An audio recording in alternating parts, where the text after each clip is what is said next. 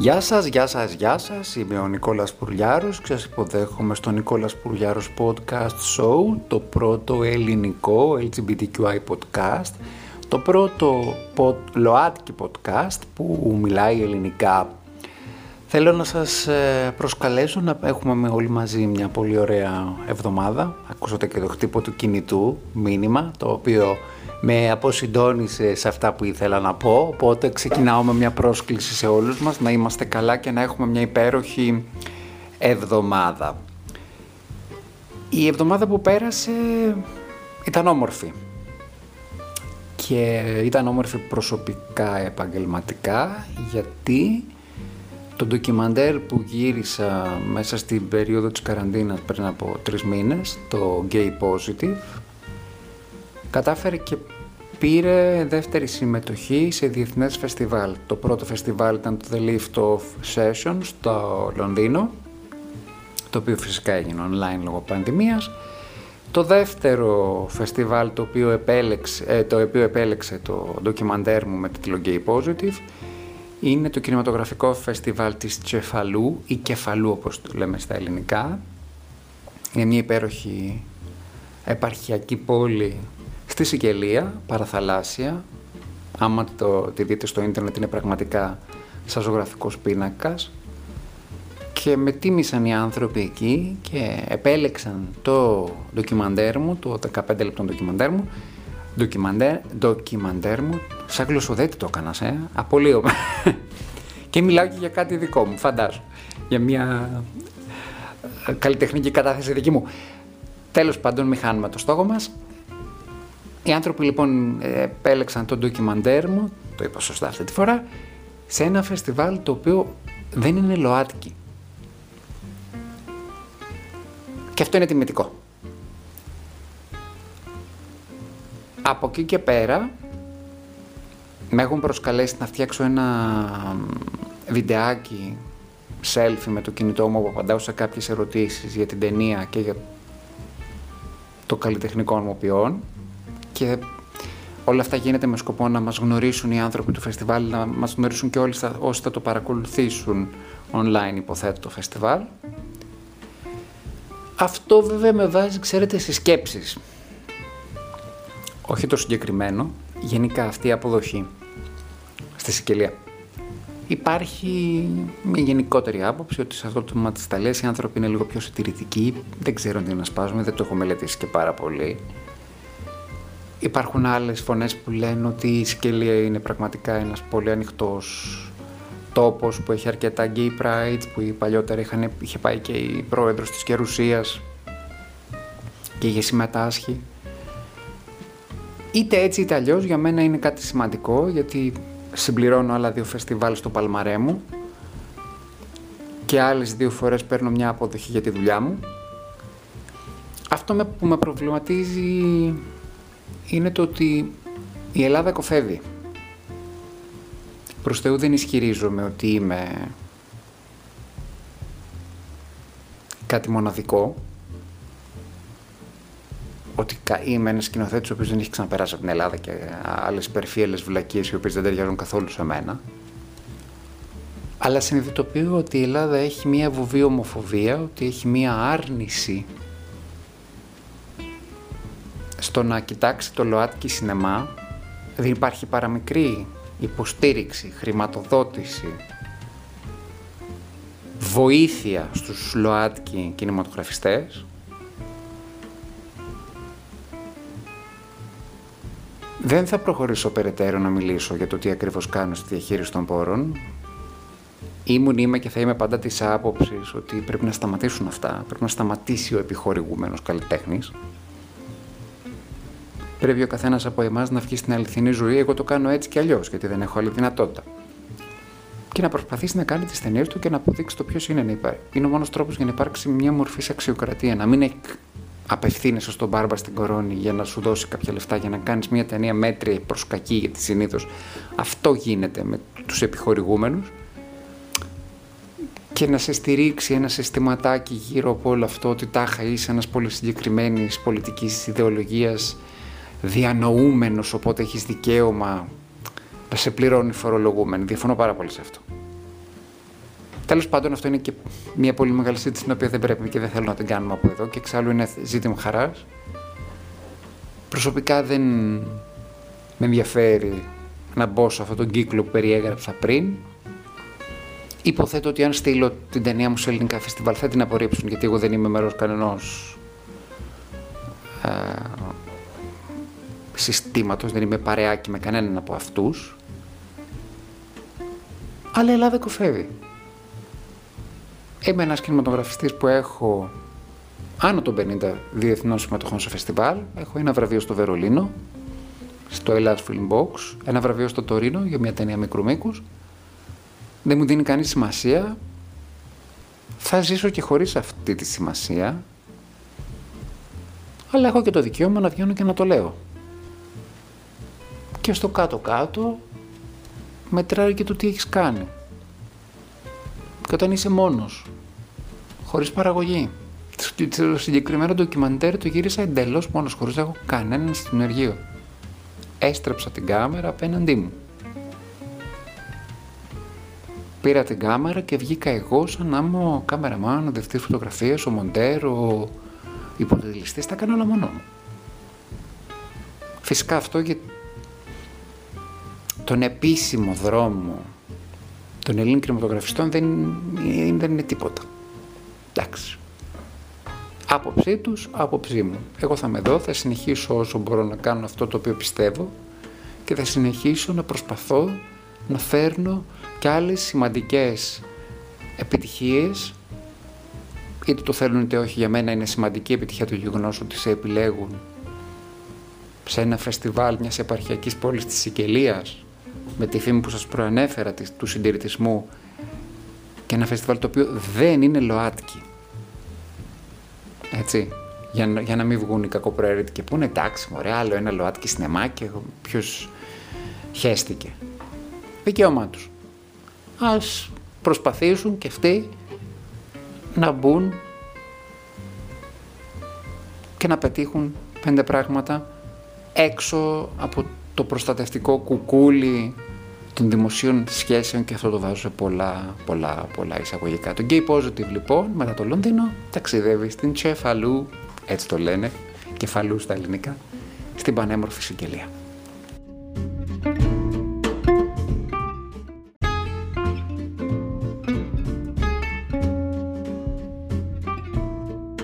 Το όνομά του είναι Brendan Cohane και προέρχεται από το Wisconsin των Ηνωμένων Πολιτειών.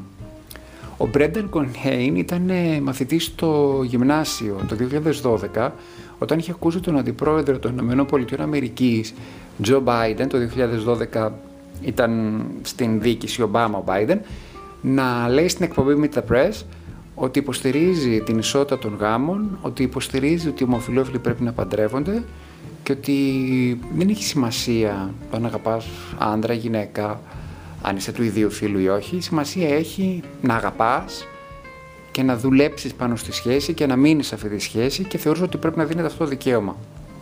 Πράγμα το οποίο συνέβη αργότερα. Τα λόγια αυτά φάνηκαν πολύ διαφωτιστικά στον Μπρένταν, ο οποίος έκανε coming out, τέλειωσε το σχολείο του, πήγε στο πανεπιστήμιο και το 2019 είδε τον εαυτό του να δουλεύει σε διάφορους ρόλους στην εκστρατεία του Τζο Μπάιντεν για να πάρει χρήσμα δημοκρατικών εννοώ. Και επειδή ήταν και πάρα πολύ ικανός και πάρα πολύ αποτελεσματικός, αυτή τη στιγμή είναι ο υπεύθυνος για τα social media του νέου Προέδρου των ΗΠΑ. Εκπληκτικό. Εκπληκτικό. Ο Τζο Μπάιντεν, ένας άνθρωπος 78 ετών που θα μπορούσε να είχε πολύ συντηρητικές ιδέες, να χαϊδέψει αυτιά του συντηρητικού αμερικανικού κοινού, δεν το κάνει καθόλου. Ανταυτού υποστηρίζει τη ΛΟΑΤΚΙ κοινότητα έμπρακτα. Ο Μπρένταν είναι εκεί. Και πέρα από αυτό, εκτός ότι έχει πάρα πολλές γυναίκες στο επιτελείο του, με πολύ συγκεκριμένο πολιτικό πρόταγμα, έτσι. Δεν είναι η παρέλαση μοντέλων που έκανε ο Τραμπ, ας μην συζητάμε, δεν υφίστανται συγκρίσεις. Ε, έχει επιλέξει ο Τζο Μπάιντεν για υφυπουργό υγείας στο Υπουργικό του Συμβούλιο μια transgender γυναίκα. Η Αμερική, την οποία κάποιοι μέσα στο λαϊκισμό τους και τον αναθεωρητισμό τους και την ψευτοεπαναστατική τους διάθεση και τις χαζομάρες ότι αν δεν μπορώ αυτό είναι αμερικάνικο και όλες αυτές τις αηδίες, έχει transgender υφυπουργό υγείας και μπράβο στον Τζο Μπάιντεν. Όλοι οι υπόλοιποι ψευτόμαγκες της ε, αριστερής διανόησης που υποστηρίζουν τους αναλεκτικούς δρόμους ας έρθουν να μας δείξουν αν στη Βενεζουέλα, αν στη Ρωσία, αν στην κομμουνιστική Κίνα υπάρχει κάποιο αντίστοιχο παράδειγμα. Δεν υπάρχει. Υπάρχει ανελευθερία, ομοφοβία και πώς αυτό τώρα η ανελευθερία με την ομοφοβία συνδέεται με μια, με μια πολιτική φιλοσοφία υποτίθεται ελεύθερη και υποστηρικτική προς τους αδυνάτους ή προς τις μειοψηφίες ας έρθουν να λύσουν αυτή την εξίσωση εκείνη. Εγώ δεν θα ασχοληθώ. Μπράβο στον Τζο Μπάιντεν, μπράβο στην Αμερική.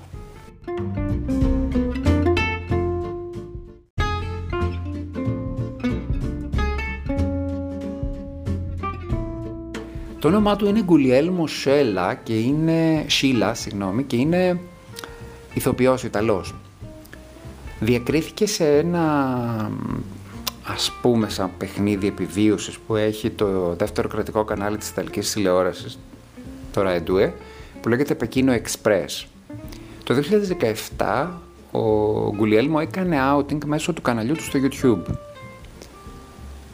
και αποκάλυψε ότι είναι ομοφιλόφιλος. Πριν από μερικές μέρες έκανε, έχει πια και ρόλο influencer στα social media, έκανε κάποια βιντεάκια για να απαντήσει σε ερωτήσεις στους ακολούθους του στο Instagram και αποκάλυψε ότι το coming out δεν τον βοήθησε καθόλου στην καριέρα του ως ηθοποιό. Έπαιξε κάποια στιγμή σε μία σειρά, μετά έκανε κάποια πολύ μικρά ρολάκια, δεν του έδιναν τη δυνατότητα να διεκδικήσει κάτι καλύτερο, κάτι μεγαλύτερο και είπε ότι ουσιαστικά το coming out έβαλε ένα φρένο στην καριέρα του σαν ηθοποιός παρότι κέρδισε πολύ μεγάλη αποδοχή από το Πεκίνο Express αυτό το τύπου reality επιβίωση. Και εδώ λοιπόν έρχομαι να απαντήσω σε όλους αυτούς τους περίεργους τύπους που τους έχουμε και στην Ελλάδα που λένε ότι α, ξέρετε η showbiz κυριαρχείται από ομοφιλόφιλους και κάνουν αυτό και κάνουν εκείνο. Και έρχεται μια μεγάλη χώρα, 65 εκατομμυρίων, με τρομερά μεγάλη showbiz, με πολλές δυνατότητες, αρκετά πιο εύπορη από την Ελλάδα, με άλλους όρους. Και σου λέει κέρδισα ένα reality επιβίωσης, πήγα καλά, αλλά όταν έκανα την αποκάλυψη της ερωτικής μου ταυτότητας ως ομοφιλόφιλος άνδρας, μου κόπηκαν οι δουλειές.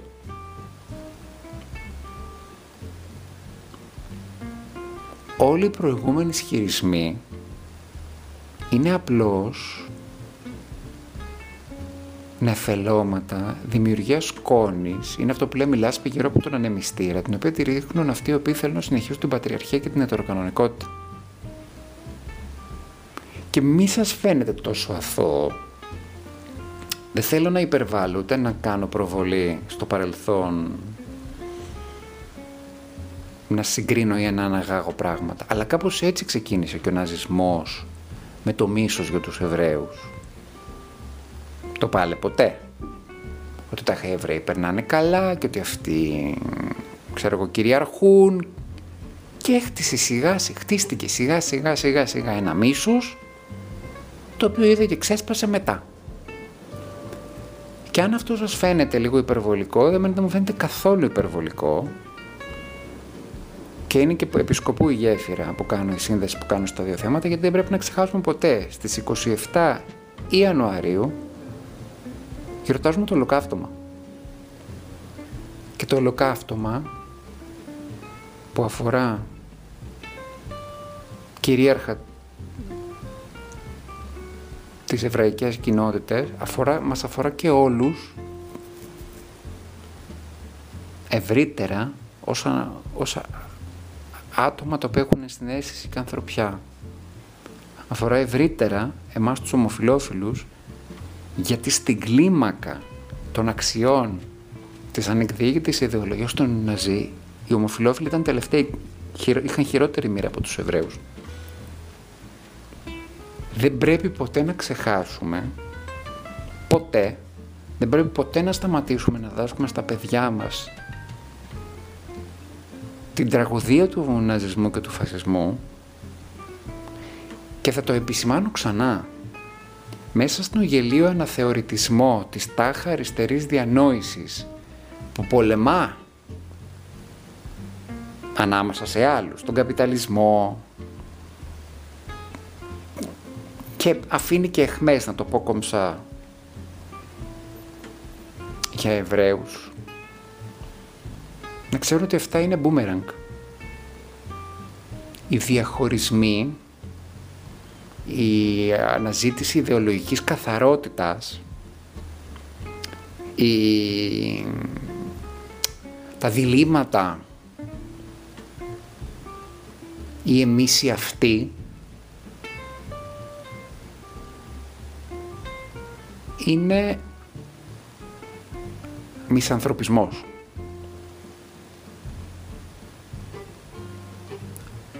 Και πρέπει να τα σκεφτούμε όλοι πάρα πάρα πάρα πολύ καλά και πρέπει να σκεφτόμαστε δυο και τρεις φορές πριν να ανοίξουμε το στόμα μας και όλοι αυτοί οι οποίοι ψαρεύουν σε θολά νερά για ψηφαλάκια υποσχόμενοι ανέτιους παραδείσους έχουν ευθύνη. Σκέτα νέτα. Και κάπου εδώ πρέπει να σας αφήσω να σας πω ένα πάρα πολύ μεγάλο ευχαριστώ γιατί συνεχίζουμε δυναμικά το Νικόλας Πουλιάρος Podcast Show, το πρώτο ελληνικό LGBTQI podcast, το πρώτο ΛΟΑΤΚΙ podcast που μιλάει ελληνικά. Ακούγεται σε 10 πλατφόρμες, ψέματα, λάθος, σε 8. Πώς τις έχω κάνει 10? Google Podcast, Apple Podcast, Spotify, Pocket Cast, Radio Breaker, Castbox, uh, Poolcast, θα τα βρείτε. Ευτυχώς έχουμε ακροάσεις και ευτυχώς έχει, έχει ανοίξει το ενδιαφέρον σε διάφορες πλατφόρμες. Θέλω να σας ευχαριστήσω πάρα πολύ. Να θυμηθείτε ότι γιορτάζουμε τη μνήμη στις 27 Ιανουαρίου. Ολοκαύτωμα. Δεν το ξεχνώ ποτέ. Ποτέ. Θα επιστρέψω όσο το δυνατόν γρηγορότερα και θέλω και να μείνω ξανά στο χαρούμενο νέο ότι το Gay Positive ταξιδεύει στα τέλη του Γενάρη στη γειτονική μας πανέμορφη Σικελία και ειδικότερα στην ακόμη πιο όμορφη πόλη Τσεφαλού για να διαγωνιστεί στο τμήμα των ντοκιμαντέρ μικρού Σας ευχαριστώ πάρα πολύ. Καλή συνέχεια.